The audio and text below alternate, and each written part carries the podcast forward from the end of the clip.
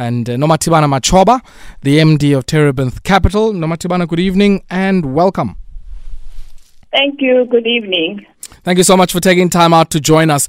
Um, I thought maybe we could start off out, um, I guess, uh, in the um, financial services sector. Uh, ABSA put out uh, a uh, trading update earlier on today, giving some guidance as to how they've performed over the last five months.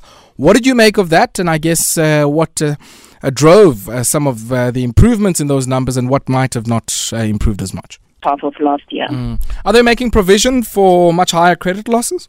And wh- what do you make of some of the other, I guess, um, sort of non-interest uh, forms of income, uh, be it uh, what they've made by way of, uh, you know, life insurance, um, fee income, and so on? 19. Mm. So those numbers, those non-interest uh, growth numbers did improve primarily at the back of life insurance. So just thinking up, looking at it in terms of how the market took it, I mean, the share price is up a circa 2.7% when the trading update did come out. Yeah, yeah. And I guess, I mean, my interest, uh, no matter in that number is, is largely because I think a lot of us in the general public tend to think that banks – uh, like ABSA and many others, primarily make a lot of their money from the difference between what it is that they lend and how much they pay over to depositors. Uh, but it does seem that, I guess, you know, from a revenue perspective, much more diversified picture than just uh, that strong reliance on interest related incomes. That's that's uh, definitely the case. In this case, in this instance, uh, given that we are in a rising interest rate environment, mm. there's an additional, um, from a net interest income perspective, they are expecting that to be higher. So they will be benefiting, all banks throughout the industry will be sure. benefiting because of that positive net interest income because of a rising interest rate environment. And then obviously from the non-interest um, component around insurance and around um, transactions um, uh, um, and fee commission that they're earning there there's mm. there's a positive to that too. Yeah, we have seen over the last few years or so, I guess, in terms of how they've operated.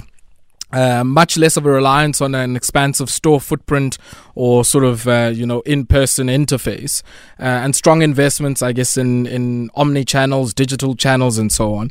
Um, any any signals insofar as you know what um, uh, that might look like in uh, their subsequent numbers? Um, you know, they didn't provide much uh, input in, mm. in those um, in in terms of those uh, type of non-fee or non-interest income growth numbers in this trading update. Uh, but I can just think that um, given that most of the um, transaction is happening online, that's an area sure. that will definitely be a growth uh, area. And besides, physical um, assets or physical property does cost. So if you think of a branch, so them investing in the more online uh, systems will be will be positive from uh, improving operating expenses. Mm. Nomathibana, hold the line there for me for a second while we take a quick spot break. When we come back, uh, I want us to take a look at that rail workers' strike out in the UK. It's brought uh, that particular economy to a standstill, and uh, I think the government is trying to look for ways there to minimize those disruptions. And we'll also take a look at Transnet, uh, which seems to be going out into the market once again to um, procure locomotives. I'm not sure they've received all of their last order, but we'll take a look at that after this brief break. And uh, if you just joined us, we just took a look at some company news coming through from uh, ABSA. They're giving an update in a, tra- in a trading uh, statement uh, for the five months ending 31 May uh, 2022. And uh, yeah, I guess a set of numbers there that is showing somewhat some recovery and also much higher expectations insofar as net interest incomes are concerned uh, for that particular banking group. Uh, but uh, Nomathibana, I want us to take a look just briefly at uh, Transnet. And um, yeah, I mean, I think uh, many, an investor, in particular those in the traditional sectors of the economy, uh, traditional exporting sectors of the economy, have lamented the role that uh, inefficiencies out at uh, the um, freight, rail, and port operator have uh, led to. And it seems part of Transnet's solution is not only, I guess, sorting out some of the issues, putting out the fires, but potentially saying here that they're going to go out into the market and uh, get more by way of locos to uh, build their capacity, expand it, and uh, hopefully turn around what has become quite uh, the situation here. Mm. That's uh, that's correct. Um, I mean, we've seen in April um, how the state-owned uh, company uh, issued uh, to coal exporters a letter terminating long-term agreements uh, based on a force majeure. So this is a bid for them to address some of those concerns, um, um, and mostly to bo- to boost um, logistics performance uh, within the mining sector. So this is an important one, um, and the at the mining indaba, a couple of the Minerals Council of South Africa also urged government to step in um, because it's starting to cost the industry quite a lot of money. Mm, mm. And I mean, we know, I think just shy of about what, yeah, 10, 10 years ago. Mm. Um, Transnet then had something called a market demand strategy. They they made some forecasts on, you know, what demand in those underlying exporting sectors uh, might be, agriculture, you know, uh, um, and then of course the minerals sector. Um, and on the basis of that, said we're going to go out into the market and we're going to buy 1,064 trains. Um, and I think the contracts ended up going to uh, the likes of uh, China North Rail, China South Rail, I think General Electric, Alstom, uh, unless I'm mixing Alstom up with the Prasa one. But uh, a few of these international players ended up getting those contracts. But we know that those, yeah, also had a very checkered uh, history, which uh, we understand is um, spelt out in a lot of detail in the Zondo Commission's report. Hmm. No, definitely that's that's definitely the case. I mean, and that's why um, in this. Makes one wonder, though. Um, I guess you know. So fine, the commitment that there'll be proper governance, and hopefully there'll be a lot more transparency insofar as you know the entire process, the planning, the specs, and the evaluation, and so on. Um, but I'm also quite interested, I guess, in whether or not you know do, do you buy the trains? Do you fix the, the rail lines first? And just the sequencing of this particular sort of uh, mm. buying of these trains. Uh, so that's the one concern. But the other one is whether or not in the last order we got uh, all of the trains that we were supposed to receive. Okay. It's actually it's a it's an interesting one exactly that because um, uh, the CEO has been vocal about the issues um, on the actual infrastructure. She's um, been vocal about vandalism that's happened on the infrastructure mm. and also the most recent cyber attacks. So it's quite interesting that they are aiming for the procurement of the locomotives before actually fixing the, um, the infrastructure. But I do recall in one of the trading statements they did mention that they are working hard on the security, firstly, around the infrastructure. That's therefore fixing some of the vandalism issues there. Um, so it's it's it's, it's uh, the way I see it now. The focus is primarily in uh, securing the current infrastructure, not so much improving on it mm. and bringing hmm. through locomotives. Yeah, yeah. And I guess, I mean, there's also questions of infrastructure sharing as well. We understand, I mean, the passenger uh, and the freight, you know, rail services share the same base of infrastructure. Um, mm. And I often, I guess, seldom hear from the other side, on the passenger side, to say, you know, what are we going to put in the kitty or what are we going to be doing? you know, to make sure that we have a secure, reliable, um, you know, and I guess well repaired and well maintained uh, a rail infrastructure, even before we get to the trains. Maybe then just a, another element, I guess, to, to this procurement story. I recall a big part of the debates at the time of that procurement process was, you know, issues around local content, um, partnerships with local players and suppliers. Um, and it seems to me that, uh, I guess, with where we are now, um, you know, what would you make of the capability that might have been built or not built in that process and how that might advantage or disadvantage that process now. You probably don't want to be giving all the money away to you know an international OEM when ideally some of the components and some of the critical parts of it could be made here mm. so we, i mean we've seen PRASA successfully uh, or at least starting to roll out locomotives on the passenger side um, with a, a, partnership with an international company where they are being assembled locally. Sure, so sure. I, I, guess so that is a start. Um, I mean, what we've seen right now is a commitment to actually go out to tender next month.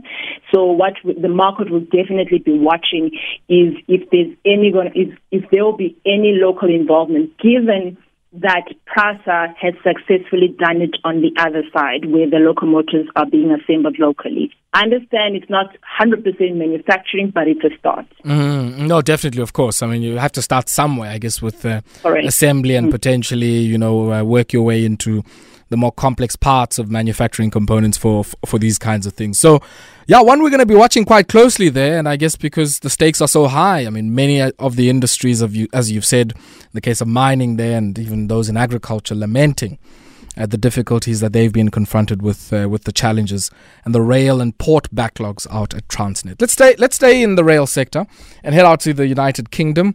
Uh, rail workers on strike in the U- in the UK, and I think many are expecting. Uh, because of rising food and energy prices and uh, the massive pressures on many households, uh, something that many South Africans uh, will relate to. Uh, an anticipation that this might be the summer of massive industrial unrest and uh, the summer of discontent. Oh, Britain's mm. This is Britain's biggest rail strike in 30 years um, that they're seeing today, and um, it's one where both the unions and the government are not willing or are willing to to to play it out because the unions want those salary increases, but the government is also pushing back against it. And it's um, it's uh, it's interesting because I mean uh, UK is known, especially with the previous uh, with the, uh, P- the, the the previous prime minister in 1970s being known for breaking the back of um, of unions. Um, it's very important. This for them is it's mm. almost like a historical from a government perspective that they cannot give in to the unions. But otherwise, from the other side, you have uh, the consumer who's faced with um, inflation that's approaching double digits in mm. the new case, um, and and so so it's a very tough uh, uh, environment uh, for both the government and the unions. Yeah, I, I, saw the chancellor of the I don't know what they pronounce it as. Uh, um, uh, Council of the Exchequer. I think that's what they call it. Uh, the Chancellor of the Exchequer. A few mm. months ago, um, you know, saying, look, they're mulling over how they can mitigate the, the harmful impact of this cost of living increase on many households in the United Kingdom. Um, it does seem, though, that I guess with this strike in the rail sector and potential strikes in other sectors that are anticipated, that that might be a much more urgent undertaking than when he was saying it a few months ago. Um, I would I would say so. I would say now, mm. but then it will make its way into inflation expectations for the country in the long term. So I can I understand the need to be to be urgent in um, addressing the inflation problem in the UK from the unions and union and labour perspective, yeah. but from the government and monetary policy perspective, it's a balancing act to ensure that uh, giving in on these high demands does not make its way into inflation expectations mm. over the mm. longer term. Well, I guess that's the fear that uh, even many here in South Africa have that uh, a lot of the mm. externally driven supply challenges that have led to this mm. price uh, might lead to second and third round what are called price wage effects. So if I mm. see prices are going up, I go and knock on the doors of my bosses here at the SABC and say, look, guys, I need a bit more money. Uh, and yesterday we, we spoke to uh, workers in the public service out in Zimbabwe who were saying, look, they, they're downing tools in that part of the world because the wages they earn or what they expect to be earning is not commensurate with um, uh, what it has been offered and what might uh, allow them to survive. What happens if this becomes a generalized state of play where wage demands across the next 18 to 24 months or so, depending on how long this conflict lasts for and even the decisions, you know, of some OPEC players, um, if this lasts for, I guess, the medium term, what are the implications of seeing a generalized tendency for people to expect that because inflation will go up, um, then wage demands also move in tandem? And uh, what's the outcome of that? Mm. So, so, so um, this is where the credibility of the uh, central credibility of the Reserve Bank becomes mm. important.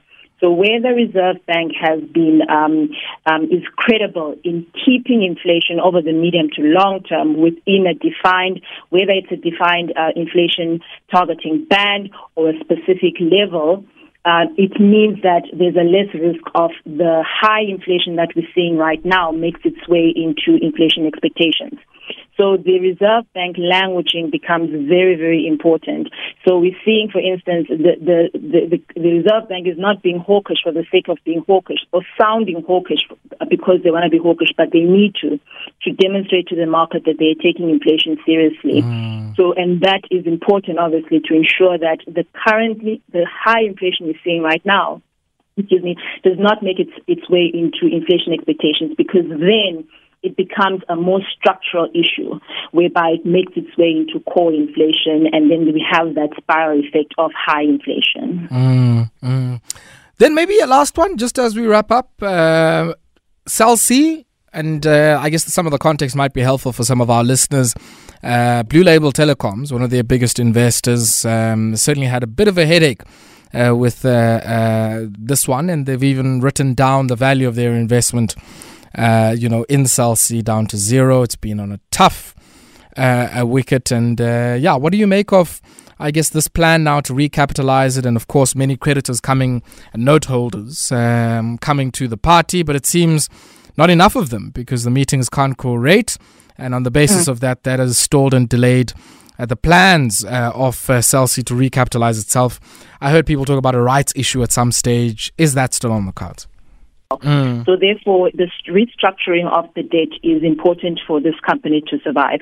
So you rightfully said that. Um, so there was supposed to be a note holder meeting today, um, which was uh, uh, subsequently suspended by two uh, weeks because one of the major debt holders did not submit um, the um, the uh, what do you call it um, the necessary instructions for them to participate in the meeting on time. So therefore, it meant that the meeting today, in order to vote, um, did not have the necessary quorum. Mm. But the interesting thing is that obviously uh, it means that in the next meeting, um, in, in line with the Companies Act, the uh, quorum is required has been reduced. So therefore, there's a higher chance that that second meeting, in that meeting, they will get the uh, note holder approval. It's quite a big haircut that they are asking for. Yeah. Uh, they're asking uh, note holders to take 20 cents for every one rand of debt. Um, but it's one of those where um, it's either the state is restructured or otherwise this company cannot survive. Let's maybe just think briefly um, about the market this company operates in. I mean, I was looking at the numbers of Telkom the other day, and uh, they had suspended dividends for the last while, trying to bolster their kitty. It's um, spectrum time massive amounts of investment. But we know these guys a few years ago sold off a lot of their masts and networks, got into some third party arrangements with other telcos um, so that their, I guess, balance sheet wouldn't be as heavy.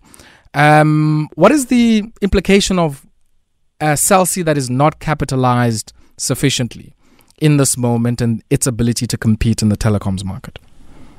Um, I guess it's around that infrastructure. It's firstly mm. having the adequate capital to ensure that they can uh, carry on um, uh, maintaining the current uh, infrastructure is, is important for their survival. Yeah.